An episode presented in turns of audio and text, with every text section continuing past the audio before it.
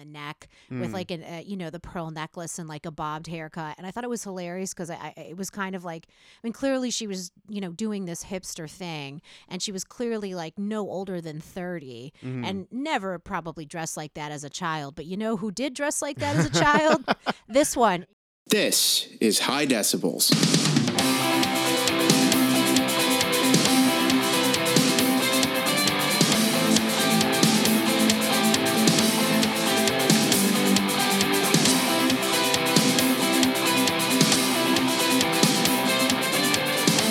Live music recaps in New York City and beyond. Hey, you people, you're listening to High Decibels, an NYC-based live music podcast. We check out the artists we love at New York City venues and sometimes beyond and report back to you. I'm Arlia. And I'm James. And this song is In the 1970s by Tredici Bacci, who we got to see at Mercury Lounge on Sunday, January 26th, and who we'll be talking about today. But before that, follow us on Instagram, Twitter, and look for us on Reddit at High Decibels Pod for clips, pics, discussions, and more. Also, follow and subscribe on Spotify, SoundCloud, and Apple Podcasts. And if you could leave a rate and review on Apple Pod, that would be tremendously helpful. And if you do that, we could start seeing things like stats of who's listening and where people are listening from. And to piggyback off that, if you maybe know somebody that would be interested in this pod, maybe friend, family member, do us a favor, maybe just send them a link on Spotify or Apple Pod or whatever they use to give us a listen. Maybe they're interested in it. Parents love us, so maybe send us to yours and see if they, if your parents want to hear us swear a lot and talk about random indie acts that they've never heard of. I mean, you never know. They might have been cleaning up their act for you as a kid, but they're secretly filthy. Right. But the idea here is that, you know, while we can talk ourselves up to the high heavens, nothing is more powerful than a personal recommendation. Absolutely. So if it's coming from you, a trusted source to whatever friend or family, that's going to hold a lot of weight. So we'd love if you would do that. And honestly, if you listen to this pod, you're probably a concert person, and chances are you're friends with concert people. So, you know, maybe they want to hear about the concerts we go to. Tell people at concerts, you know. Tell the stranger at the bar. Yeah, absolutely. Also, we always offer this opportunity to executive produce an episode, which entails you pick whatever show you want us to see in the New York City tri-state area. And as long as it doesn't conflict with our schedules, we go to that show. You pick up the tickets, we'll go, we'll recap it. Now, if you're also going to that show, you're welcome to guest on the show. You know, live is always better, that face-to-face connection. But we do have, we are working on an option as well to interview remotely if circumstances absolutely demand that. And what that means is we have Skype. Right. James and I will never do that to each other. Right. But we would do that. To strangers. But we might, but for guests, we might. But, you know, if you're a friend of ours, like, don't push it. Yeah, right. All right? Because you want to be on your couch. It's one thing if you live in New Jersey or something, and I get it, but, you know, it's better if you come in. Or, you know, if you don't want to be the guest on the show, you just want us to read off some notes, you didn't go to the show at all, and you just want to hear us talk about it, you know, whatever floats your boat. Maybe you're somewhere where you just don't have access to, maybe you're on a military base or something like that. And your favorite band's coming through New York and you're not going to get to see them. Yeah, and you're eating whatever, MREs and, you know, horrendous shitting things in holes and sleeping on the ground. Hey, we're here to brighten up your day. Thank you for your service. Anyway, so We're going to get into this concert in a second, but there's just a couple of things that I wanted to mention. Forgive us if our energy is a little... our bellies are full of Cabernet and ribeye. Mm-hmm. Yeah. I made it. She did very well. She thanked me because I got the Uber last night. And listen, anybody out there, if you want to thank me, just feed me. Yeah. You know, and a fatty ribeye will certainly goes a long way. Certainly do the trick. So I just feel like there's this like a weight in the belly of we might have the itis a little bit. I'm just like, but I'm gonna get through it. Just like not live music, really. More, let's see if I can say this word this time. Tangentially, close enough. Related to live music is that I think we brought up this book before. I highly, highly recommend this book if you have nostalgia for New York City music scene between whatever 1999 and like say 2006 at the rise of dance punk and stripped down rock and roll like the Strokes, et cetera, et cetera. And this just kind of goes over like the development of those bands, the impact of 9/11. That's kind of where I'm at right now in the timeline. And it's really fascinating. I actually was here during that time. And while I was sort of on the perimeter, I was never really immersed in that scene. I had no idea how big it was. I was way too immersed in doing terrible theater and just kicking my ass, wasting time doing that. And you could have hung out with the Strokes. I could have like been sitting on James Murphy's lap, you know what I'm saying, when he was nobody and I was a hot 21-year-old, you know what I'm saying? But I had a dream. And it was mime. No, I'm kidding. But it was theater and film and that sort of thing. But there was no theater film revolution going on in this city at that time. But there was a music one going on. Again, Meet Me in the Bathroom. It's Lizzie Goldman, right? Yes, Lizzie Goodman. Maybe I could look at that book right here. Yeah. Meet Me in the Bathroom, Lizzie Goodman, about the New York City music scene at that time and how it continues to influence music today. You talk about a lot of legendary venues, such as where we were the other night, the Mercury Lounge. Absolutely. The Mercury Lounge. Nothing remarkable about this venue in terms of it looks. Aesthetically, it's just business in the front and party in the back. Sure. It's this venue's history. It is. And historic. Oh, she's been waiting all day to say that. I wanted to say that on the way there. I was like, James, I'm going to say historic. An historic venue. It's kind of hard, though, to wrap your head around what happened in this like very unassuming room. Sure. The Mercury Lounge was where, before anyone knew who they were, the Strokes had this, like, was it 3 or 4 night residency? Yeah, it was 4 Wednesdays. It was 4 night residency that is just a thing of legend. Yeah. You know, just anybody that was there that, like, everybody said it's like, we're there seeing this band play and all of us are going, holy shit, these guys are going to be huge. And amongst other bands too, like this and maybe doesn't have that reputation anymore, but for a time this venue was like, if you're a New York band, you've just played Mercury Lounge, you just made it in that scene. And they had a knack for discovery. I mean, I'm sure they booked a lot of bands that were garbage just to like sort of fill the roster. And the guy who was the booker for the venue acknowledges it in this book. Like at that time, sometimes you had to. He's like, I just put bands together that I didn't like and bands together I did. But like for example, another kind of an historic. Ugh. Event was the Yeah Yeah Yeahs opening up for the White Stripes. That was another thing that happened I want to say in like 2001 where no one knew who these bands were. The history of this venue is super cool. It's not quite at the level of CBGBs, but it definitely had a time.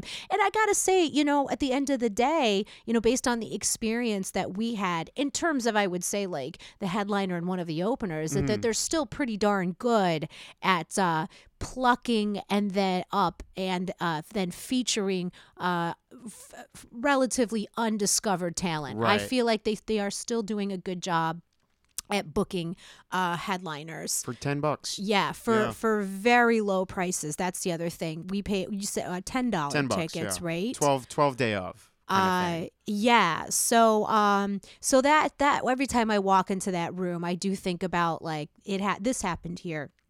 And that happened here. Or bands that were like great that I remember that just never kind of took off, like the Mooney Suzuki. They played there. And if you guys don't know the Mooney Suzuki, I understand, but you should listen to their music. It's a really good time. I don't know if you want to talk about like the location and that sort of thing. Well, okay, so Mercury Lounge is Lower Manhattan. What neighborhood would you say that is? Kinda Lower East Side. Lower East Side, off Houston Street. It's near a bunch of stops. It's really easy to get to. It's in that whole area with a ton of other small-ish venues, great restaurants nearby. Go off the stop, walk a couple blocks. Really, really easy to get to. Yeah. And again, you walk in the door and like I said, you know, business in the front, party in the back, bar right. in the front, you know, venue space in the back. It's not that big. Would you say the capacity was? Capacity is 250. And, you know, that's pretty tight there. I don't know if that's including the bar area in the back. Yeah. That I wouldn't be surprised if that. So the reason we're saying that, folks, that for anybody that hasn't been there, is that we mean there's the bar in the front and then the concert venue or whatever stage in the back. And, you know, a separation completely between them. Even the bathrooms are all in the front. Yeah, and there was like maybe, I don't know, at most 70 people when we were there. And that was yeah. a solid crowd. I've been there with more people in it, though, for yeah. sure. Oh, yeah. When we saw Phony People. Phony People, oh, yeah. Packed. Anyway, so I bought the first round and the prices were reasonable. I found the bartender rather amusing. Her aesthetic, she had on this like sort of sweater that came up real high on the neck with like an you know, the pearl necklace and like a bobbed haircut, and I thought it was hilarious because it was kind of like, I mean, clearly she was, you know, doing this hipster thing, and she was clearly like no older than 30 and never probably dressed like that as a child. But you know who did dress like that as a child? This one. And you want to know what I'm going to do to prove it? I'm going to put a picture up on the High Decibels Instagram to prove to you that this was my I wish I had taken a fucking picture of her to put it side by side with a picture of me you know what that in says? Seventh grade. You were a trendsetter. I thought I was at the time. Took a while. Little did you know you would be all the rage amongst the hipsters of New York City in 2020. Right, took a while. Yeah, she probably saw my photo somewhere. I'm sure I've posted it on Facebook before she found it. She's definitely. Like, I'm inspired. I'm sure of it. Me. So she could pinned it on her Pinterest and said, "I'm going to make that outfit right there." I think it ended up on someone's Pinterest. She could have been a little bit nicer then, you know. If she knew that I was her inspo, she might have. I wish to God I'd had that picture. It probably wasn't my Facebook. I wish I'd shown it to her and been like, "Look at you and look at this photo." She probably would have been so mad. Right? Yeah. This is me at 7. But I should have done it anyway, because you know, I mean, she wasn't rude, but she wasn't like the warmest person, and it was kind of those situations where she's like at the other end of the bar, and I'm like, "I'd like to order a drink." You're still chatting down there. Those guys aren't ordering drinks. They already have them. Yeah. But she moved a little bit faster when I pointed you out and said whatever the gentleman would like. So that got her moving. Okay, cool. She did smile at me later. Whatever works. Yeah, I know. And I was like, okay, whatever works. Whatever gets the drinks. Whatever gets the drinks coming. Overall, I mean, their staff was fine. I don't know. No bag search. We love that. Oh, the big plus there. Yeah, this was walk in, check your ID, turn left, get your stamp, and there you go. Very simple. Yeah. So that's the thing about Mercury Lounge. This is like a no muss, no fuss type situation in terms of getting inside. And you just... It's too small for anybody to give a shit. Right. But it's crazy to me because it's like, it is so unassuming. And so it's crazy to me that there is like this actual history behind deep history it. With it. So, too, so wild.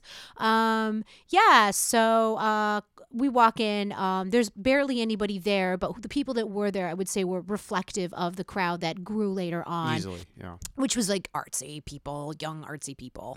Surprise, you know? Shocker, this kind of band. Sound and lights, you know, obviously nothing happened in the beginning, but as time went on, like, you know, for what they have available in terms of equipment, they do a pretty good job. Kind of outdated, but, you know, it's clearly the guy who they shouted out, Bobby, must be a staple there. It's probably been there for a long time. Everybody seemed to know him. All the acts did, at least. Clearly knows what he's doing with the equipment that they have. You know, sound was fine. I could have used a little bit more vocals throughout the night. Other than that, I don't know if you noticed anything with mixing-wise. You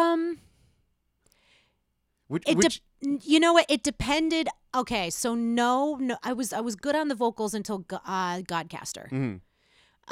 But also they had a lot more noise going on, so there was a lot more instruments to balance. So yes. Which we haven't really brought up, and you'll understand more later. This was a much tougher sound to balance compared to most acts because there were way more instruments involved.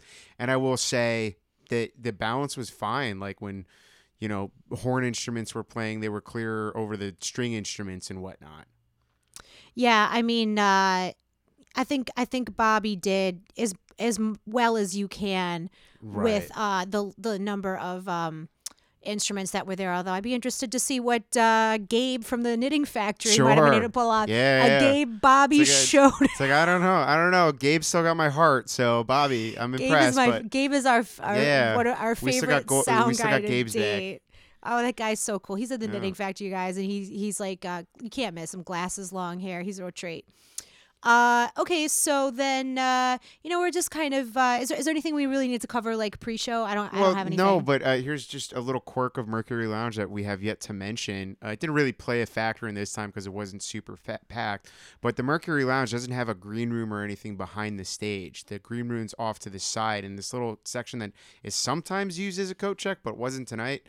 Either way, the interesting thing for that is that the band has to walk through the crowd to get to the front and to get to the actual stage. So you can imagine, it didn't really, it wasn't super packed this night or anything. It's not the biggest name in the world. But, when some of those real big names, real big up-and-comers back in the day, the Strokes having to walk through that, get through that crowd like a bunch of rock stars to get to the front. It's just kind of a neat little quirk. You don't really see that in too many places. Yeah, I don't know how I would feel about it if I was a diva rock star, but as an audience member, I love it. It's pretty cool. So we're hanging out, and we wanted to get a photo. My outfit was really fresh.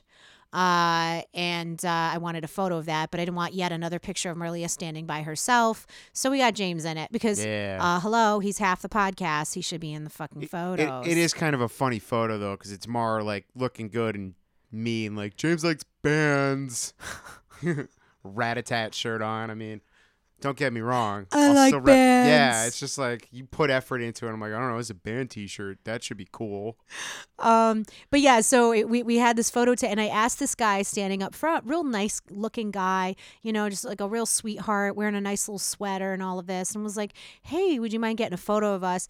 And the guy, and I'm trying to get it all right and everything like that. Makes the guy take it like 4 times. I really wanted to get this photo right. And what was interesting, I don't know if ironic is the right term here because I never quite get that definition right.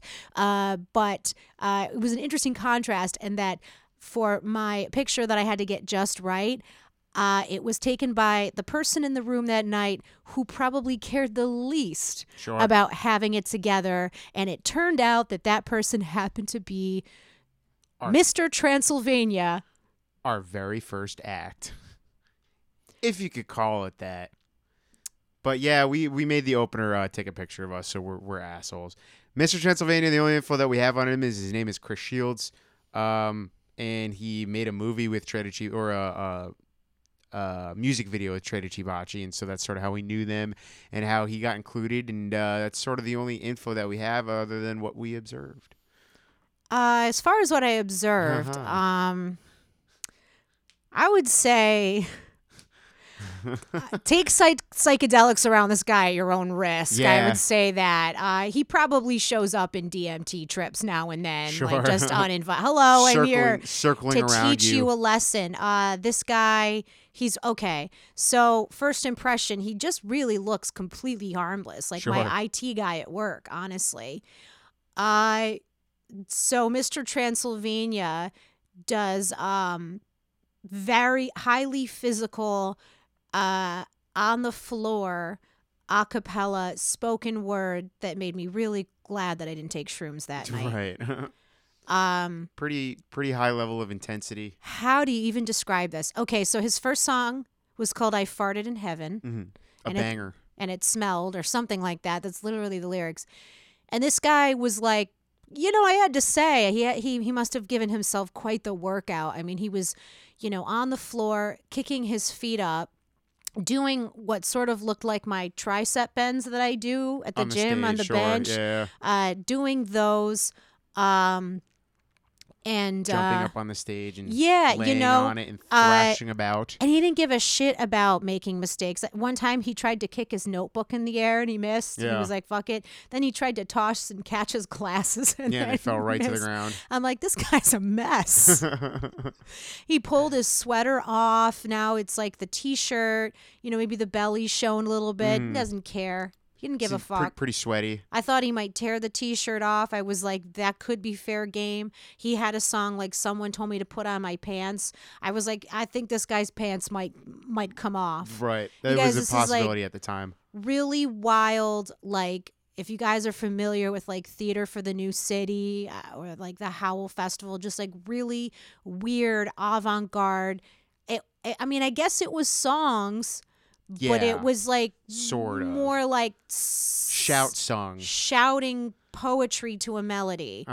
And like I said, I haven't seen anything like that outside of like purely like open mics or art festivals. Yeah. Never opening for a band. It felt super wild. It felt like somebody was at an improv thing and the audience goes, "Okay, make up a song about farting and sing it like you're on a shitload of coke." Or make up a song about Charles Manson because he didn't feel his death got enough fanfare, is how he put it. It was called This One's for the Dog Shit. Okay. We had the cat sitter. That's right. About how he was sad that the cat only liked him for food. I think that was the message. If you're a cat sitter, then the cat that you're watching doesn't like you. I don't know if this guy has a band and they just didn't show up. Sure. He was like, fuck it, I'm doing this anyway.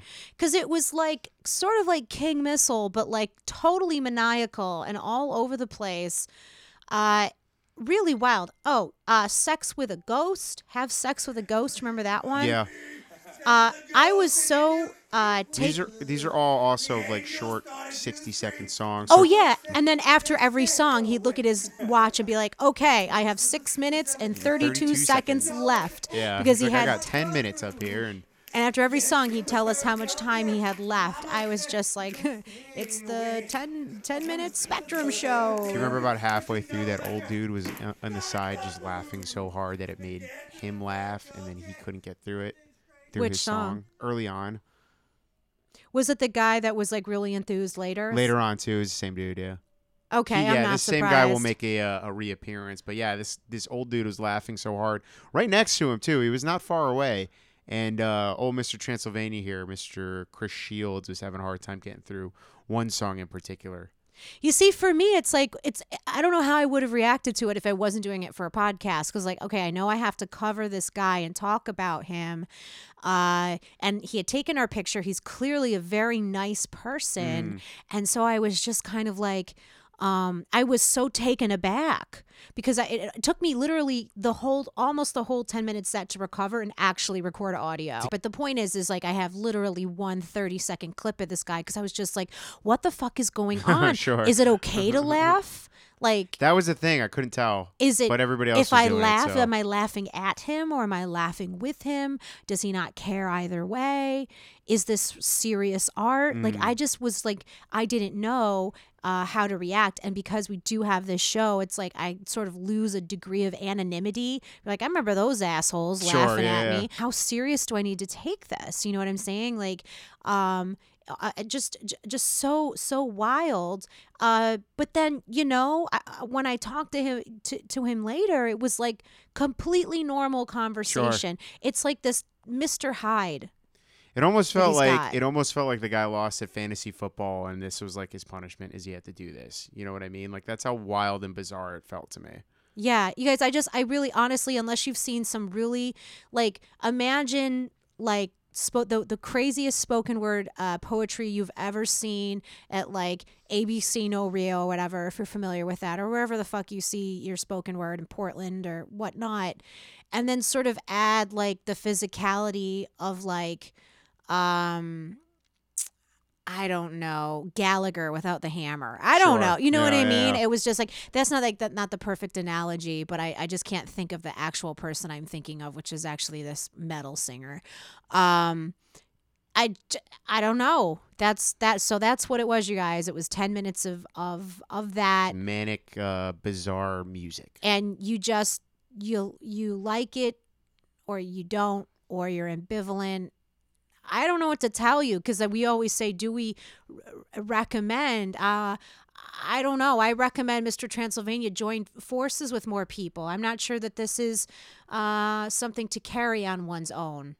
You know, even if he created and then played some background tracks, like some electroclash shit, like, or maybe some multimedia, maybe something on a projector. This is like an art project, really. I would think, yeah. So to take it on its own with like not even any sort of like, if you had someone with a tambourine, I think it could be fleshed out a little bit, and then I have to revisit it. I'm on the fence. I don't know. I can't say. I would have to see it again, and I would have to see more of it, more dimensions and layers to it. Here's what I'll say. Next time you go out to see some weird fucking indie bands and you see Mr. Transylvania is going to be the first one on. I don't know. Don't skip it. It'll always be entertaining. And I will say this, too, that if the acts that followed Mr. Transylvania fail to put out the same level of effort, you can say, you know what? At least Mr. Transylvania fucking tries. Yeah, for sure. For that sure. That man fucking gives it 110%. You know what I'm saying? And you know, that sounds... Heavy breathing and sweating at the end and 10 minutes of doing that, I'll respect. I do certainly respect the level of commitment and the level of effort that's put on, because my feeling is like, if you were to see this and you were to call it a fail, at least this guy failed big. At least he tries, makes an effort. He takes risks, and I respect risk takers. And it is done in a way to me that it's like, I don't feel like he's quote unquote trying to be weird. I think this guy is truly very weird, and he needs to get it out. And that's why, even though I turned my nose up a bit at Gene Baker a couple of weeks ago. Sure. I felt like Gene had a level of trying to, distance himself from the audience and put up a wall between you and his weirdness. And for Mr. Transylvania, his weirdness on display and not just to entertain you. Right. His but weirdness. With his shades, Mr. Transylvania had no such wall. There was no such wall between us and him. So, yeah. That's what I can say about that. So we had a little bit of a break. Right, as the next band set up. Which was Starla Online. Starla Online is, government name Lindsey Dobbs, plus a couple members of her backing band that were also part of Godcaster. Did you say government name? Government name, yeah. Come on, it's pretty funny. And she also came on later on and played a little bit with Godcaster, so... but the best way to describe her is sort of atonal bedroom pop. There's not really a ton of info on her. She just kind of got her SoundCloud up and she's got an Instagram, and yeah, that's really the best way to put it. This sort of atonal bedroom pop. I don't know. That's all the description I could come up with. So I'm just gonna give some of my feelings on it. Kind of thin, nervous, uncertain voice. Mumbling the whole time. A lot of kind of a lack of charisma, but, solid musical arrangements. To start with the positive for myself, I would say great outfits. Sure. Very rock and roll. But my first impression was that this really did sound like the soundtrack to a corporate or a promotional video. Yeah, you did mention that, and that's a good point. And I was just like something I would put on a VCR. Their second track sounded like a lullaby, and I felt like I was being lulled to sleep. Their third track, still instructional video, but with a marginal amount of energy added. By this point, I did realize, and this is just me speaking for me, I wouldn't even say this band, but this music, this type of music, no disrespect, this music is not for me. 100% to see live. Yeah. Would I play it at home on a DMT trip? I keep going back to DMT, but I might. Maybe a lazy Sunday, a rainy Sunday. But sure. Live, not so much. Mm-hmm. I don't feel a reason to see it live. And like James said, I think that's because I'm not getting very much in terms of the personalities of the artists. And I feel like the recorded experience really wouldn't be any much different from the live one, and also be laying in my bed. Plus, which I prefer. It would probably be a lot clearer because, like I said, it was quite mumbly. It's hard to make out what she was saying. Right. And you know what I want to say too. I know I said it was low energy and it was soft, but it's not that it was just soft. I like soft, folk music. But you can't reinvent the moldy peaches this way. Do you know what I'm saying? Right. Because for some reason, and I said this to James at the show, soft synth music, not acoustic, but soft synth music specifically, just has connotations for me that smack of corporate soundtracks, instructional videos, training videos,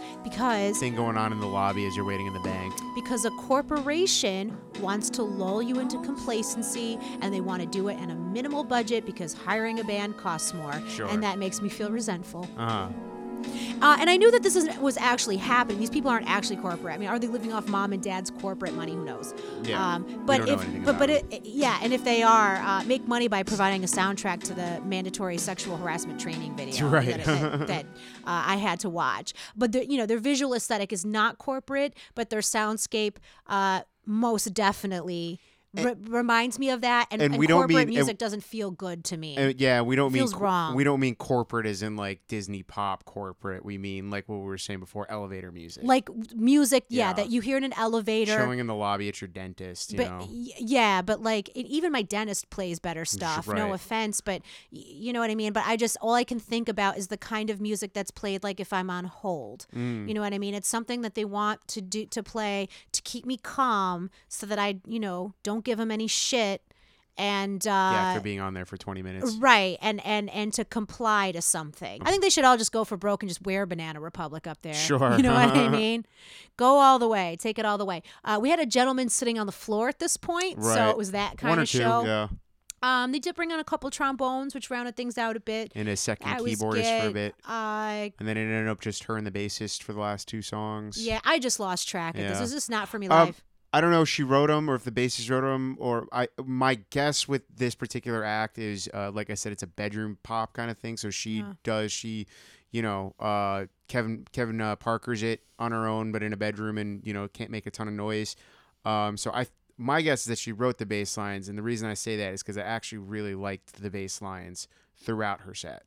And I don't know, again, who wrote it, or if maybe the guy is just talented at it. But the best part of that set was the bass lines throughout. I will give it that. I mean, I guess I was so annoyed and feeling unsettled that I can't say I even noticed it. I was ready for Mr. Transylvania to just jump up and shake things up. I was looking for the thing to be like, all right, that's at least interesting to me or entertaining to me. Because when I was talking about walls, Mr. Transylvania doesn't have a wall. She had a wall.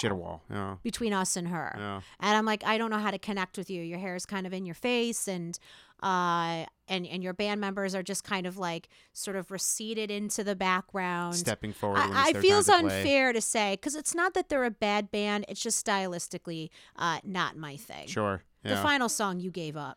I did. Yeah, I had to go get a drink.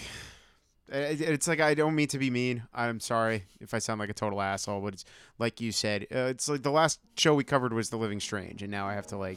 I'm not going to say what your exact quote was, even though I remember exactly what you said. Maybe don't do that.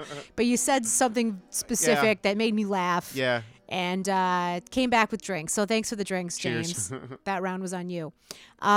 So in terms of being an appropriate opener, okay. Oh, going back to Mr. Transylvania, appropriate opener, maybe, considering how many was in between him and the headliner. Yeah. As far as this being an appropriate opener, considering the manic energy. This is an opener. I'm gonna say didn't quite fit for me. No, because it went manic to very reserved to, and then we'll get into it, but Eyes of Love, the next act, also very reserved bedroom pop kind of thing, and then you get to Godcaster, who's tons of manic energy, and Tredici Bacci, the main act, who's just plenty of energy up there. So maybe not the best fit, and probably not a band that I would see live again, but I'll listen to their recordings in the comfort of my own home. Yeah, maybe you're into that, check them out, but I'm not. So James had mentioned Eyes of Love, which was the next band. At this point, I'm ready for a burst of energy. Another act that there's just, not a shitload of info on. Eyes of Love, government name, because I'm going to stick with that. Andrea Schiavelli, who is an LA and New York City based, I don't know, bedroom pop act is really the best way to put it. I guess he's been associated with a couple other acts. I hadn't heard of him. He was like one of those guys who was like a founding member of this act and spent a couple times on this band, and now just sort of does his own thing. And I guess his own thing is Eyes of Love, which, he told the crowd to shut up. I didn't feel loved at all. Yeah, the guy. It was like in the first. If there was any love in those eyes, I didn't see it. Yeah, and I get it. There was an awful lot of chatter, but I don't know. Make them shut up with your music. Don't just be like, I need like 50 people to be quiet right now. Well, also too, it seemed like in the beginning when he said that they were having like serious sound issues from some, like serious sound issues. I mean, in their mind anyway, because it took them forever to start a song. Yeah. Remember, like they kept starting and stopping, and starting and stopping, and then everybody's chatting up. And, because people were like, okay, let us know when you're ready and we'll shut up. Yeah. But it was like, I want silence while I do my sound check, and I'm like, I don't think it works like that. Right. I think you just kind of have to figure it out. Yeah, if you can't tell, he kind of came off on a bad foot. Their third song here's the thing though, is like their third song, and I have a note here that I had high hopes for, because I heard this synth guitar bass combo. It was very The Cure, and I was liking it. Then he started singing. And it was, I'm sorry, man, but just utterly devoid of the passion that, like, Robert Smith brings. Sure. Like this orgasm that was starting, and then it just didn't happen. Yeah. And this is another one where it sounded thin, like, uncertain, and mumbled. It was, like, mumbled the whole time. There was no charisma.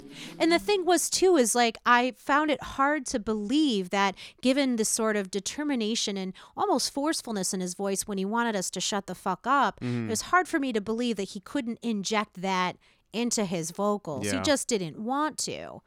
I don't know. Maybe he's having a bad night or whatever. But yeah, in this case, it just seemed like he didn't. He was just like, let's get through this and get off the stage. I don't know, but I just felt like he didn't care. It was like, some of the music, the tracks were truly good. And I had said to James, I was like, this is a date where like the app profile was real good. That was like the bass line and the synth.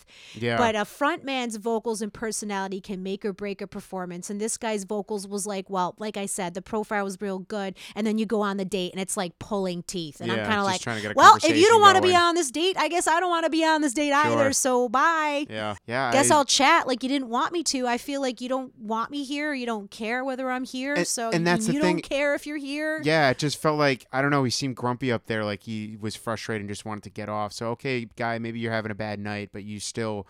there's people that paid to come and see this. Yeah. Well, it's like, okay, if you're having a bad night, I'll just step to the back for a while and hang out and and try to engage the bartender. Right. Talk about sweaters and bob haircuts. I don't know. You know what I mean? It was like, another example of this. There's a song where the female drummer just sang "I'm crying" over and over and over, which is like if your date gets a quote unquote, manufacturer emergency text from his little sister saying she's crying, but he doesn't know why, and he has to go. I have to go. I can't ignore this. Yeah, I can't ignore this text that says, "I'm crying, I'm crying." Well, what are you crying about? But that was the whole song. "I'm crying, I'm crying, I'm crying," said about 15 times by the drummer, sung, and that was the song. Do you remember the song? Yeah, oh yeah. I mean, I guess. I honestly zoned out through a lot of it. Do you remember the song that was like a stop-start song? Oh, you know what? Because I feel... Did you catch it? Yes, I did. I'm just going to do that real... This did not... They were smirking at this. I did not find this amusing.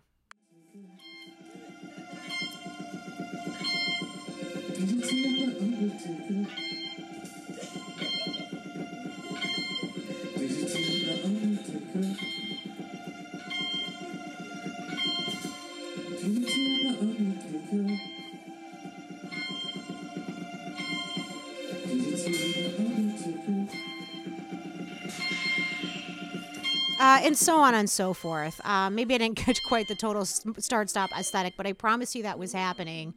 But that was like some edging that I wasn't feeling at all. Sure.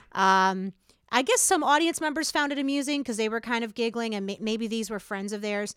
But I did not find that amusing. And this is my feeling, because I know I had really talked up Jamie Branch, who's also very avant-garde. But if you want to pull some, like, I don't give a fuck avant-garde shit on me, you better be Jamie fucking Branch and play at least mean jazz trumpet or some shit. She really brought it. She did some weird, interesting things. She sang. She had funny lyrics. She, played that bass that blew us, backwards. Right. Give me a break. You know what I mean? Like you got you better. Artsy? Are you too cool to be here? You better have some chops if you're going to pull that. And they're doing we're doing whatever we want to do. I was like, okay, maybe I should do whatever I want to do. Maybe I should do some yoga. I didn't get my yoga in today. I'm just do some yoga on the floor. Probably no one would have cared if I just started doing like downward dog in the front. What I mean? No, of course not. Right. Going to the bathroom, that's a normal thing to do. But I was like, how about I just do whatever I feel like? I didn't feel. Loved by those eyes. Yeah. Oh. They had a song, "Living for the Weekend." I would say this was their most okay song, which is not great to saying much. And I feel like I'm ripping on this band, and this band is probably going to be very unhappy with if they do listen with what I'm saying. But all I'm saying is just let me put it to you this way: I was more. Taken in by Mr. Transylvania, because I'm just not taken in by this sort of I'm fucking with you and I don't care unless your chops are like elite. Yeah, unless I feel like I can't be doing that right now. You know what I'm saying? That your skills are like quite remarkable. Mm-hmm. But other than that, you're going to have a hard time finding me feeling good about a performance where you don't really seem to care whether I'm there or not. Mm. So that's my feeling. And you seem like you don't even want to be there in particular. Right. So my feeling is like, again, now I give my disappointment was even greater. Maybe I would cut a little bit of slack to Starla Online shyness and a style I didn't like. Mm. But now I was even more disappointed because I was like, well, now I feel like that I'm not even... It doesn't matter whether I'm here or not watching this band. Right. And it's not I'm so special, make me feel special. But it's just like the whole point of doing art is like to engage people especially in some way. The whole point of a live musical performance is to, perform in front of a fucking crowd. Like, is that what you're trying to show? Like what they were up there doing? And if you want to make it like, fuck you, I don't care what you think, that's your right. But then you have to understand. Yeah, do it in the corner of the MoMA though. But if you're going to do it, you have to understand your audience might say fuck you right back. Yeah. And if you're okay with that, then you don't care that I'm saying this, so great, we're even. Yeah, cheers. All right, so let's move on to something more positive, shall we? Yeah, one of the acts we actually came here for. Godcaster. Yeah, so I guess we kind of skipped over the fact that we didn't really have a plan initially to go to this show. We really didn't have anything in particular that we were absolutely going to do for this week, and I think this was, Wednesday night? We were just kind of dicking around, does this seem interesting to you? Whenever we recorded, whatever was the last one, we were just like, does that looks kind of interesting. We haven't really been there before. And then I stumbled across the first band, Godcaster, is a band that I have seen before and you've seen before with me and who I have wanted to see again. So I'm like, oh, Godcaster's opening for somebody. Who could that be? Who that turned out to be was Tredici Bacci. So this kind of turned into one of those perfect things where we were just kind of dicking around looking for anything interesting. We found something really interesting. So what we're getting at here is now is the two acts that we actually came here to see that night, and they did not disappoint. So to start off, we had Godcaster, who is based between Brooklyn and Philly. You got Judson. The main band is Judson Kolk on vocals and guitar, Bruce Ebersole on bass guitar, David McFowl, I believe you pronounce that, on keyboard, Von Lee, who plays vocals, tambourine, and I believe vocals and tambourine, and Sam Pickard on the drums, Von Lee must also be the flautist, but doesn't necessarily say that anywhere. I'm sorry, Von, and the lead singer again, name was Judson Kolk. Judson, okay. So that's the main band, and I found this Oh My Rockiness article, and they described them as a glammy post-punk no-wave band, which I think works. It's a pretty good way to describe. And the reason I'm going with this article instead of my own thoughts, folks, is because... I don't know. It's pretty hard to categorize these guys. The thing that I came up with was they seemed to me like a bunch of theater and orchestra nerds that had a thing for punk rock and said, screw it. Let's bring those together. Well, judging by what I heard, they had a thing for just about a little bit of everything. Sure. But in first impressions, I immediately got energy from Judson, which had me saying to myself, oh, some energy from our front man. Ain't that some shit? Right. We're finally there. Judson and Vaughn had this sort of Robin Hood Maid Marian thing going on, literally. Like, he literally had on this Robin Hood costume with the lace-up boots, and she had on a big long flowing dress. White flowing dress. And he had Robin Hood energy, not Kevin Costner Robin Hood energy, but the cartoon. The Fox. He had a lot of energy. He looks like Luke Jenner. Kinda. That's a good point. Yeah, long hair. That's a good sign. More on that in a future episode, hopefully. But anyway, this music, as you said, I didn't even know what to call it. It was very weird and very disjointed, and a lot of it truly was dissonant noise. But I was like, I can forgive this, even though I can't quite figure out where we're going because of the energy on stage. And because it still felt like you were going somewhere with it. Not at first for me. No, okay. Not in the first song. For me it did. Okay, but okay. In the very first song, I was like, I don't know where this is going. This sounds like a bunch of noise. This must be what rock and roll sounds to people born in the early part of last century. What is all this noise?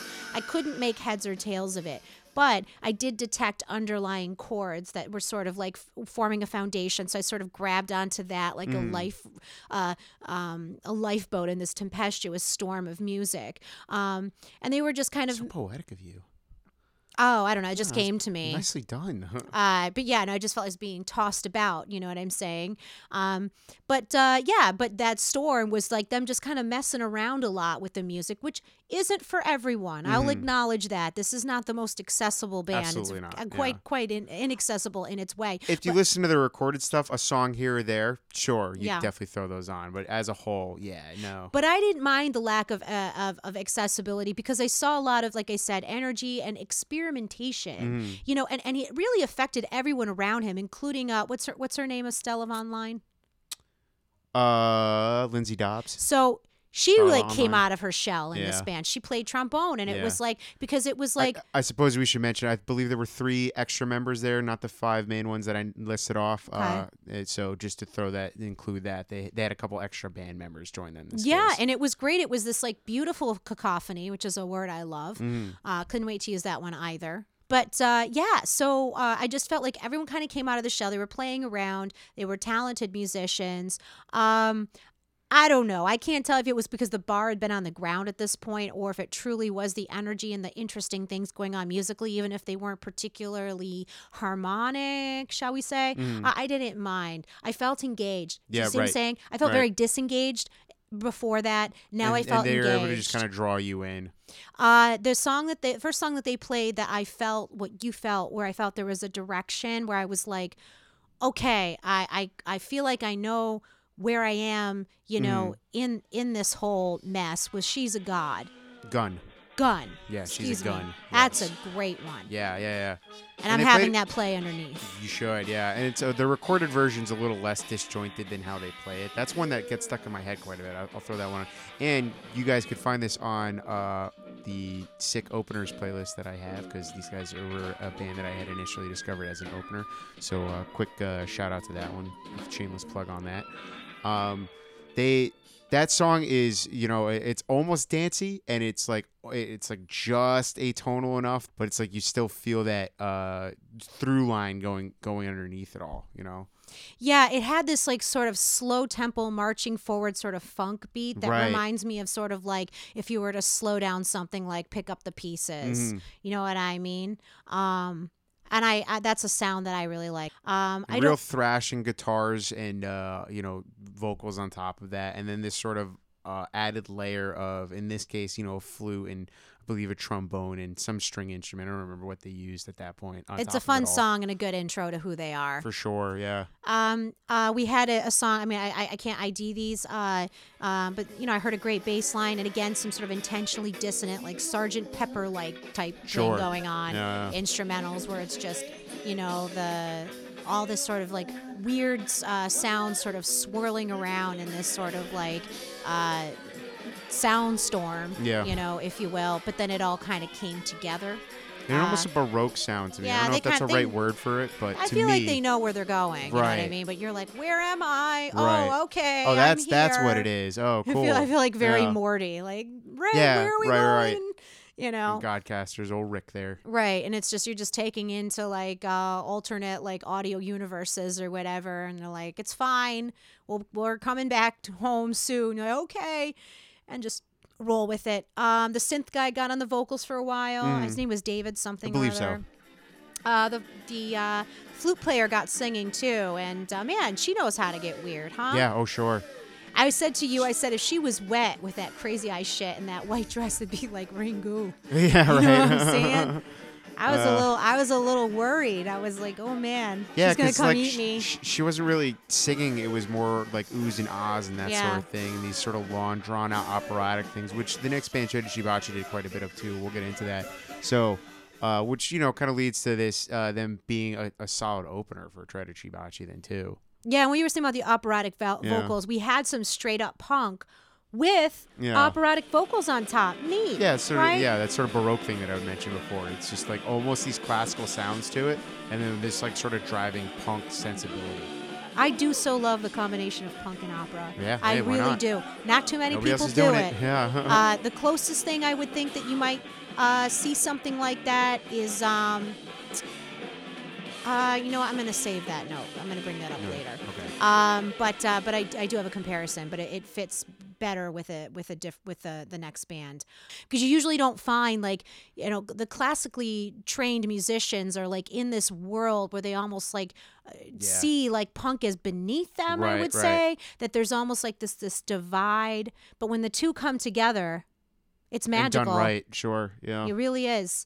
So God bless the classical musicians that are willing to sort of step outside of that world and participate in acts like this, because then you truly also develop an appreciation for the vocalist, where, let's get real, a lot of people just aren't going to barge music or, like, you know, the Met Opera for this kind of thing. Of course, and this is an opportunity for them to truly appreciate the gifts and the training of vocalists like this. That might go into somebody that can pull off those lyrical journeys. Then we had a funk track again, with their own weird spin. I kind of want to just have a listen here on that.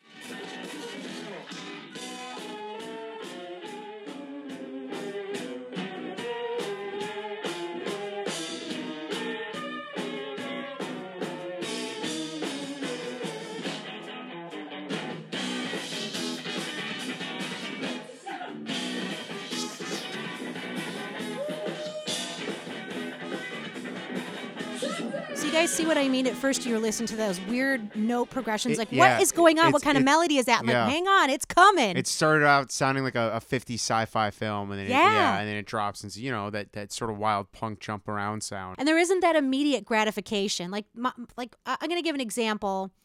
And this isn't a dig, but I feel like the first time I learned about immediate gratification was like through my own parents. Sure. And I play them a song. I'm not even talking about like an I Will Possess Your Heart type of intro, but something long, and be like, when are they going to start singing? Like my dad got real impatient. He wants to hear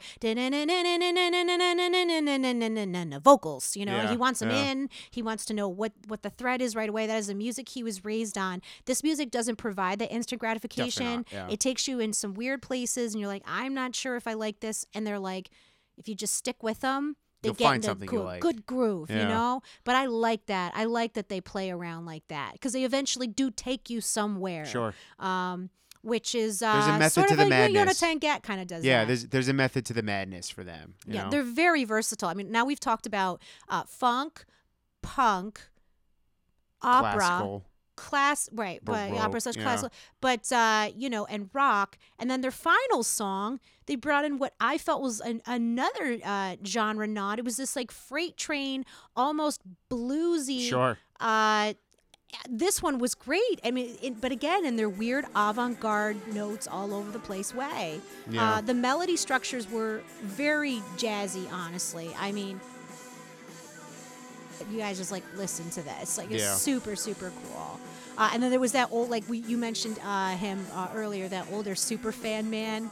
Yeah, God, he was like sitting up in the front, and as they were starting out and they were getting real punky, he starts going, "Oh, I could tell I'm really gonna like this act." Like he reaches over and grabs one of the guys on stage. Oh, goodness. Who was like, gracious. "I could tell I'm really gonna like this act." I'm like, "Guy, who are you?" Yeah. Who's grandpa? Are you? He's going to be on the stories, right? I don't know if you have. I did catch a picture of him. This guy was really something else, and I know it's like we're taking pictures of people enjoying themselves, but it's like, well, you know, the guy was making a scene. You're making a scene. People are going to take pictures of you, especially if they're, you know, recapping the event. It's all right. I feel like he doesn't have an Instagram.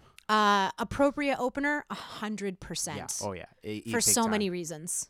Big time. Musicality, weirdness, high energy.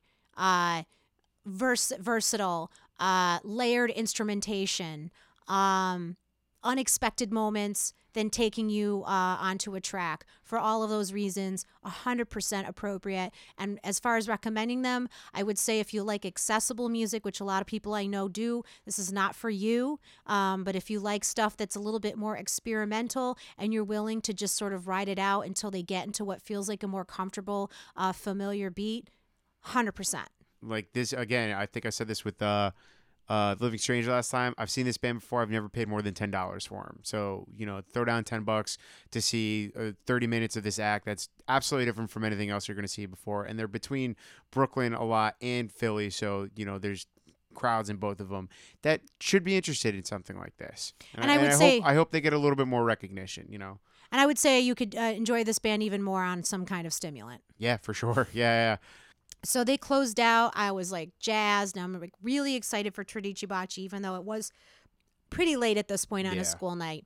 And I'm thinking, how will they fit a band of this size, 14-piece on the Mercury stage? Well, I was already seeing it and set up. And I wish I had gotten a video because I don't know. I don't think I have one, but if I do, I am speeding it up and putting it to the Yakety Sax song because that's exactly what when people were bumping into each other. It was like, yeah, exactly. You know, like the violin player is like, oh, excuse me. And like people were trying to get around each other. It was quite amusing. Now, you might have jumped the gun a little bit there because I don't think we ever actually mentioned that this is a 14-piece band that we came to see. Yeah, no, there was just like initial visual, like what's going on, but now but the band. Yeah. So this band is Tredici Bacci, and that's really the band is really Simon Haynes, who sort of composes all of this music, and 13 others. Their Facebook group names 25, and I'm not going to sit here and do that. I don't know who's currently still on the band, but the band includes Simon Haynes himself on guitar and occasionally singing. This is also singer Sammy Stevens, who I will throw her name out because she's got a hell of a voice. And then there was a drummer, bassist, saxophone, trumpet, trombone, synth, flute, clarinet, 2 violinists, and a violist. And for a couple minutes, some dude on the mandolin. So that's a hell of a lot of people to fit on a Mercury Lounge, Mercury Lounge stage there. And I can't say that I'm usually the person that, James kind of handles our stories. I'll typically take photos. I can't say that I got anything with all of the band members. I apologize, but it's just damn near impossible because the lighting is just way too low to be that far zoomed out to get everyone and have the picture mean anything. Plus, it's pretty crowded on that stage, too, so it was hard to get any detail. Right, but I will say that everybody, truly everybody mattered. Everyone added something to that. And that sounds like I'm giving out trophies to first graders, but it's the truth. Yeah, I mean, for something this big. So instead of just describing it, they have, because this one's tough to describe, they have a good bio up. Okay. I'm just going to read the bio. It's the easiest thing to do. The bio says 6 years ago, camp formanger, which means composer, arranger, and performer, Simon Haynes founded Tredici Bacci, a 14-piece chamber rock orchestra, as a vehicle by which to explore his near manic obsession with music from Italian films from the 1960s and 70s. For those who don't know, Tredici Bacci means 30 kisses. Since then, the New York-based group has been smacking audiences right in the face with their celebratory and transgressive approach to a largely overlooked musical lineage. Haynes' original compositions approach the work of maestros like Ennio Morricone and Armando Travaglioli. I'm probably butchering that. From an underground music perspective, resulting in fiery, high-energy performances. Even before the music started, they would sort of did their own soundtrack, which miraculously did not require telling the audience to shut up. If anything, he wanted us to be louder. He's like, could you guys talk so that... I can kind of hear what this sounds like over, the sort of crowd sounds. My goodness. Their sound check was just like them playing We Are the Champions, like for like 30 seconds. Right. And then, and talk about celebratory entrance. They did this like silly thing where Judson and Von from Godcaster came up and gave this sort of like fake Grammy Award to Sammy Stevens, best vocalist of Tredici Bacci. The joke being she's the only vocalist of Tredici Bacci. And it was like 2 paper cups like glued together, like really something truly moving. Perpendicular. And then she did a little speech that was kind of funny. You guys, like, the bio, that's a good call because this music is like nothing I've ever seen and is very hard to describe. It's such a specific influence that it's hard to be like, they sound like this. No, they sound like I am familiar with the individual pieces. I am familiar with 50s lounge music. I'm familiar with spaghetti Western music. I'm familiar with bossa nova. I'm not I'm familiar with jazzy, vocal jazz, musical theater. I'm not familiar with putting all of those things together on stage at once. Yeah. Who thinks to listen to old movies like that and go, you know what? That's pretty rad. That's a pretty rad soundtrack. Let's create a band out of it. We have our opening track, and immediately it's like, I know it's just inevitable. The vocalist will steal the show here. Yeah. And you know what? She deserves it. She's fantastic. Truly has some chops that are like out of this world. Operatic, really. Yeah. She's clearly classically trained. Yeah, and again, for most of this, there were a handful of songs with some lyrics in it, but for most of this, much like the previous act, this was more oohs, ahs, long, drawn out, kind of deal. And you know, definitely nothing like you'll have heard or probably will hear again, if we're being honest. And so they were kind of doing interesting up and down the scale stuff. Mm-hmm. You know what I'm saying? Like, again, like Godcaster might do. You mm-hmm. know, like note sequences that may not seem to like make sense to to our sort of to traditional Western music, like the sort of notes that we're used to hearing coming one after the other. Right, and then brought something together, we could not sing along to. It's too weird. Not. Yeah, and then all brought together with this orchestral rock, which frankly you just don't hear. It was it was almost like a weirder Chicago. But then so they moved into this like Latin lounge, like very 70s track, like very Penn Hills actually. It reminds me of the Penn Hills. Well, I talked about Penn Hills before, but it's just like basically. The long and short of it is this is since closed down. What used to be a honeymoon resort, that's code for swingers resort, very popular in the 70s and 80s. And they had this commercial that was like, well, you know, the sound of what you'd expect, like do do do do do do do do you know what I'm saying? Like or that cheesy kind of 70s romantic scene, you know. Water sports, which is code for, you know, they showed you boats on a lake, but I'm like, it was some like trilling flute. I really liked that. You know, it was like at certain times, each musician got to have like a little feature. Yeah, their moment, sure. You know, the vocalist, I said to you at this point, she was like, she sounds like a theremin. Yeah, she did. Yeah, like a human theremin. Again, she totally steals a show, and I was like, well, that's how it's going to be. She's going to steal a show. The song In the 1970s, another great one. This is one of their more popular songs on Spotify, and it's a fun one. And again, it has that sort of like, I would say, to me it sounded more, it's hard telling. Would you say it was more 50s or 70s? It could go either way. Well, it just sounded loungy to me. It was like between those two. Yeah, it was like it was the genres of lounge between those two. You know what I mean? It sometimes sounded a little 50s. Sometimes it sounded more glammy 70s loungy. You know? Yeah, I guess so. Yeah, it was like there was that sort of like 70s lounginess with the sort of strings and the ahs or whatever. But that also, I think that kind of kicked off in the 50s, and it was also in the 60s as well. But you know, I expected any moment to hear like that. There was a little percussive instrument that's like, you know what I mean? Like that kind of shit. One of those kind of things, You know, it's like, make me a martini, you know? Yeah, right. It's kind of like what I felt was coming. And that's just basically a song about things being better in the 1970s. Sure. That's the whole thing. Yeah, not that anybody on that stage was alive then. In the 1970s. Yeah, I don't think anyone was actually born in the 1970s on that stage. It was also kind of very musical theater-ish, you know what I'm saying? Sure. Because it was, musical theater tends to like maybe draw out a little bit more, and there's these longer like instrumentals in between and that sort of thing that you don't typically find in like a typically structured pop song. Yeah, remember how I said Godcaster was theater and orchestra nerds? These guys are theater and orchestra nerds. Oh, there was so much theater in this. Lyrically simple, but interesting things going on in terms of the arrangement. Kudos, Simon. Unexpected chord progressions. And I think that's all more of homage to the genre. You know what I mean? If it's supposed to be a soundtrack to a movie, there's not going to be a ton of lyrics going on because you're not listening to it. It's going to be something a little more simple. A lot of those long trails and oohs and ahs. Right. There was a song that I might have been called Dylan. I'm not sure, but this was like a straight up bossa nova beat. Yep. I don't know if you remember this, which didn't surprise me in the least. I'm like, it had to be coming. You can't do this kind of show that's featuring this kind of lounge music and exotica, as it was called in the 50s, and not have some bossa nova in there. You know what I'm saying? So, so sort of moving into like that, maybe. It was maybe a little tiki-ish at one point, and now it was like straight up bossa nova. And again, the name of that singer that I can't. We back on that.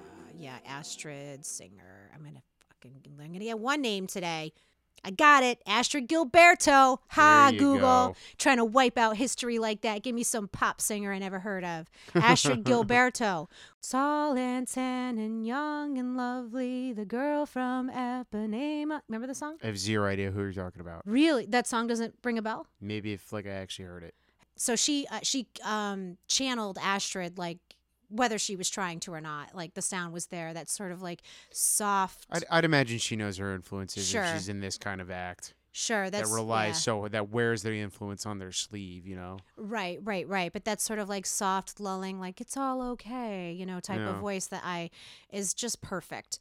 She just nailed it. A 1950s type lounge track. We saw the drummer's chops here. Remember that? Definitely, yeah. He got his moment to just kind of bang away at it. Mm-hmm. Give some real interesting rhythms there. Some almost like a swing kind of moment there, like a jazzy swing kind of break. Yeah, exactly. Like you would see in like a big band. Something like, big time. Yes. Yeah. Some cool organ-like stuff, like going on the synth. Saw like a Hammond organ. Mm-hmm.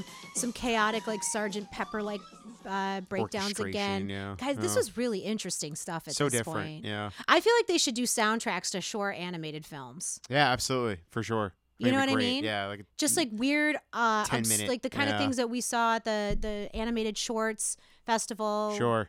Which should be coming up soon, actually. IFC, we check that out. But yeah, it's just something that's just sort of, you know, bizarre and non-linear and whatever, with sort of like quirky characters. This would be perfect. And this Simon is just a bundle of energy, you know. He has a vision, but he's not an ass about it. Didn't seem like it, yeah. Or so it seems. I mean, I haven't spent any time with him, but he doesn't. He seems like he has a way about things, but he has a way of doing it and to engaging his band to where he doesn't make them feel like I think a lot. It seemed like he was directing a lot, but I also think that was more of a part of the act. You know what I mean? I didn't really feel like they needed him to be up there conducting the way he was, and he was more just doing that because it's fun and it's sort of part of the idea of it. Because it's also so different. You know, you go to this sort of concert pretty much anywhere in the city, and at its core it was still like a rock concert, but you just never see a rock concert with this basically a full orchestration in front of you, full band in front of you. So it's kind of neat to have somebody that's also stepping back every now and then just to be the conductor in front of them, you know. Although he did have some fun with it. He was like, okay, I'm going to conduct you on dynamics. And he was like, high, low. But then he was just like moving his hands so fast he couldn't possibly keep up. Yeah, he's going, he does that. Like, and then he goes and he turns to the crowd. He's like, all right, you guys are going to join us. Anytime I put 5 up, I need you to scream as loud as you can. So he would do that. Yeah, we had that. Listen, I met people. A little bit of crowd participation, just like the last episode. And I met people in the crowd who know him. They say he's a nice guy. I believe them. Yeah. I'm glad to hear that. That's hard for a visionary to be when you need to have things a certain way and you're dealing with all these personalities that are very different. So kudos. Yes, some mandatory crowd participation, which was basically screaming. Yes, that's all it was this time. I don't think too many people were upset about that. I was sick, so I kind of wished it was just, you know, the dancing, honestly. But I tried. And I'll be honest, the audience yelling actually did add to the aesthetic. Yeah. Like, it didn't feel superfluous. I actually felt like it fit. Yeah, it didn't just feel like something he was doing to mess with the audience. Yeah, like, just to make us feel involved. He actually included it into the songs every now and then. It was neat. In a way that made sense. Yeah. Promises, which we... No, we did not play that one yet. Yeah, we'll close out on that one. It's a good one. Right. That was where we saw that dynamic play. That was very fun, very silly. He was sort of raising his hands up and down. And then into the vocals, I mean, again, very like 1970s / musical theater / jazz vocals, which all kind of crossed over, you know, during the 70s and 80s. Clearly the 70s have a very, very strong influence here. Honestly, this vocalist could have a solo career. Yeah. So I don't know. I called it with Allison Olander in the Upstate. You did, yeah. In our episode, although I had said give it 10 years. Well, it was more like 10 weeks. Yeah. If that. Congrats to her. But anyway, then they said they had a chill track. Again, very much Astrud Gilberto, but funky. Yep. And then Simon joined in, and then it was like real bad, but like intentionally bad. Yeah, it was like bad, but like good. I don't know. Because he started singing. He was like, rah, rah, rah, in his voice. You remember that? Yeah. It was funny, though. And he knew what he was doing. Introduced the band, and then we had our final song that was brand new. Did you get the name of it when he said it? I forget. Well, I can't get the name of it, but I can tell you that there is a repeating lyric in it called We Are the Future. Yeah. It's not called, but a repeating lyric in it that goes, We Are the Future. So I think it may have been called that. Yeah. I'm not sure. Some real cheesy, super uplifting 70s lyrics, but you know, you know that that's what they were going for. Yeah, this one they said, he said they never performed it. He claimed they never rehearsed it. Right. I don't know if I believe that. Yeah. But we were... supposedly we were the first to ever hear it live. Supposedly it was a world premiere. Yeah. Which is kind of neat. This one really featured the Strings. This was really like their time to shine. This song could go on Sesame Street. I remember saying that to you, because it's very much like we are the future, and the future is unified. I don't know. You guys will hear the song when we play it on the at the end here. But yeah, it was like these sort of uplifting lyrics that I can't tell if they were supposed to be like cheesy, like ironic cheesy, or if they were being sincere. But I'll take it either way. Yeah, maybe sincerely, ironically cheesy. We could use some like wholesome sincerity now. That song is very wholesome. Yeah, it's very. Like, we know this is cheesy, but let's take it serious for a little bit, kind of thing. That's kind of the vibe that I got. He's like, yeah, I know this is dumb, but you know what? Take it seriously for now. It's very much like I'd like to teach the world to sing imperfect. You know that song? Yeah, right. Very much like that kind of thing, like something you'd have like middle school kids sing in chorus. Yeah. And they had us sing it. They had us sing along. They taught us the lyrics and we sang along. Now at this point, our vocalist Sammy Stevens had really been wailing this whole time. I can't believe her voice didn't give out this whole time, but I just started to hear it starting to go in this song. It didn't bother me because I understood like how demanding the work was that she was doing, and it was also like 12:15 in the morning. Right. Which some people are real bad at singing late at night, and I'm one of them. So it was like almost 12:30 at this point, you guys. So I gave it to her. I spoke to her after. She was very gracious, very kind. But perhaps very tired. Oh, I could tell. Now, you asked an interesting question to her. What? Oh, yeah, I did. I had asked her because I'm stupid and I don't know these things. I asked her if Simon played all of the instruments that he wrote parts for. She said no. And then, I felt more of a dummy when she's like, that's what he went to school for. And I'm like, okay, I didn't know. Composition, I guess. Yeah. But I guess I just didn't realize, I guess I always thought you had to like have some sort of like rudimentary proficiency on an instrument in order to write for it, and you don't. So, you know what? I learned something. Don't know if you know what you're doing, I guess. I learned something. Yeah. Is there anything like else that you really want to add here? Like, how did you feel overall about this? Was your pick? I'm glad I made it. Honestly, this was literally one of those ones where I'm just like, damn, okay, that's way different from anything I've ever been to before. Let's check it out. I didn't know what to expect. I didn't even really give them a listen beforehand. I kind of wanted to come in, blind and get a brand new experience. And again, like I want to see Godcaster again to see if I actually did like them that much the first time, or if I was just drunk when I saw them. Which, yes, to both. So, I'm glad I made this pick. I will say, they're a recommend. They're definitely not for everybody, but they're certainly real interesting and something that I can't think of a lot of people that I would take to that and be like, I hate this. This sucks. There's a lot of people that would be like, I probably, would not have gone to see them, but I actually thought that was real interesting and real fun and good music on top of it all.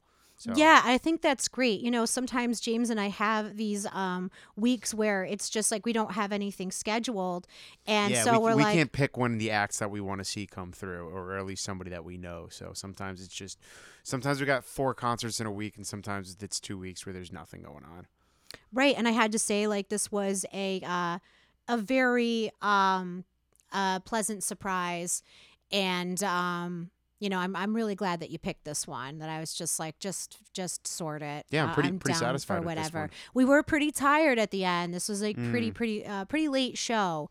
Honestly, I would say if it were me, I probably would have cut one of the openers. Yeah, there didn't need to be 4 of them if it was going to go that late. Maybe even cut 2. I don't know. But keep it slim there, Mercury Lounge. It was a lot. It was a lot to book on a Sunday night. I will say that. I would recommend this to my classical /opera / musical theater friends.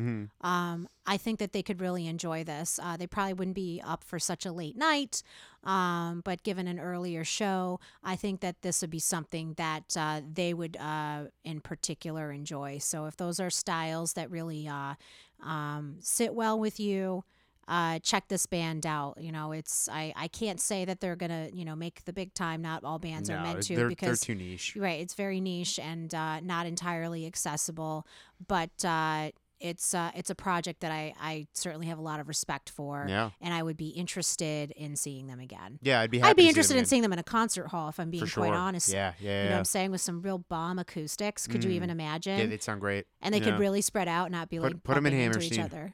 And not like bumping into each other when they're trying to get on stage and stuff. Stick 14 mics up there and plug everything in. So listen, so I'm just putting this in here now because we missed it at the top. If there were some things that you wanted to add, because we talked about it, but we didn't actually. Yeah, we kind of skipped. And I know we've made jokes about me talking sports on this. Mar doesn't love it, but I mean, there's like three major things that have happened that are worth talking about. Oh, go on. So the first one is, Eli Manning retires after 16 years. It's a pretty big deal. I watched that guy pretty much my whole life. So hell of a career.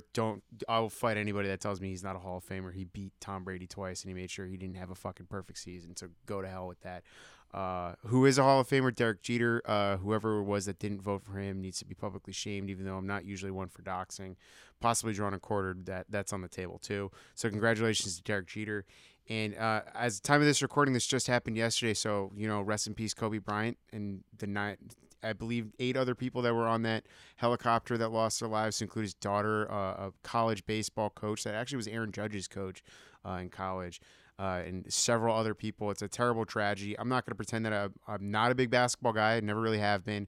So I don't have as much of a connection to Kobe Bryant as a lot of people that I know do. But I know of a lot of people that were like, yeah, I hated the Lakers and I hated Kobe Bryant, but this still affects me because he was such a major part of my life for 20 years.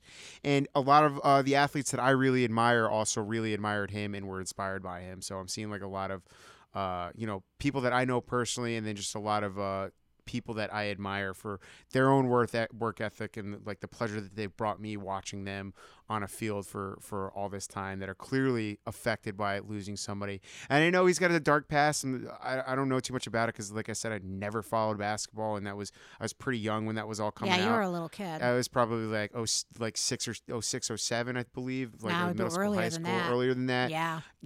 I remember hearing about it. I remember it being a big deal, but it never affected me. So I'm going to comment from that angle, that this is like still a big name that inspired a lot of people that they just lost. So, condolences to the family and anybody that was affected by that, not to bring it down on a sour note, but I feel like that's too topical to not at least mention. Well, and again, I think, we appreciate these athletes because what do? They make an effort. Yeah, yeah. And that was his whole thing, is like succeed or fail. Yeah. The big thing with him is that he was always putting in 100%. That's why he inspired so many people. So, Twitter question? We mentioned how an interesting quirk of Mercury Lounge is that the acts actually have to walk through the crowd to get to the stage. Does any of the listeners have a venue that they like that has an interesting quirk like that, something different, and that doesn't have to be the same? Maybe like the lighting always does a certain thing, and like it's the only venue that you ever see do that. How about that? Yeah, I like that. Especially if it's something that sort of inconveniences people. Yeah, because then it's kind of funny. Be it the artists or the crowd. Although, they were saying in Meet Me in the Bathroom how, like, the musicians never liked having to walk through the crowd. They try to sneak through because they wanted to be, like, sort of covert and not. And the Strokes when they did that, they just walk right through with their guitars in the air, Just, like, 100%. You know what I mean? So you can take something that's like less than ideal and make it yours. But so be it whether it's something terrible, something great, or something terrible made into something great. What is that venue quirk? I like that question a lot. I think that could be a fun one. Now I'm trying to think of some other ones, so maybe we can come up with ones to talk about them in the future. Oh, other questions? No, venues with quirks like that. Oh yeah, totally. Yeah, well, we can. Like, and brainstorm. You can even put it in our like social media post or something. Add those details in. All right, cool. Do my spiel. Yeah. Spiel time. Follow us on Instagram, Twitter, and look for us on Reddit at High Decibels Pod for clips, pics, discussions, and more. Also look for us on Spotify, SoundCloud, and Apple Podcasts, and subscribe, follow, rate, and review. We'll close this out on Promises by Tredici Bacci. And please, one more time, if you know anybody that this might interest, send them a link to this. We'd love to get some more listeners. This is some guerrilla marketing tactics here, so we're hoping some people jump on this and can think of maybe their cousins super into concerts too. Send them that. I second that. Yeah. This has been another episode of High Decibels Podcast. Thank you for listening, and we'll talk to you later. Peace.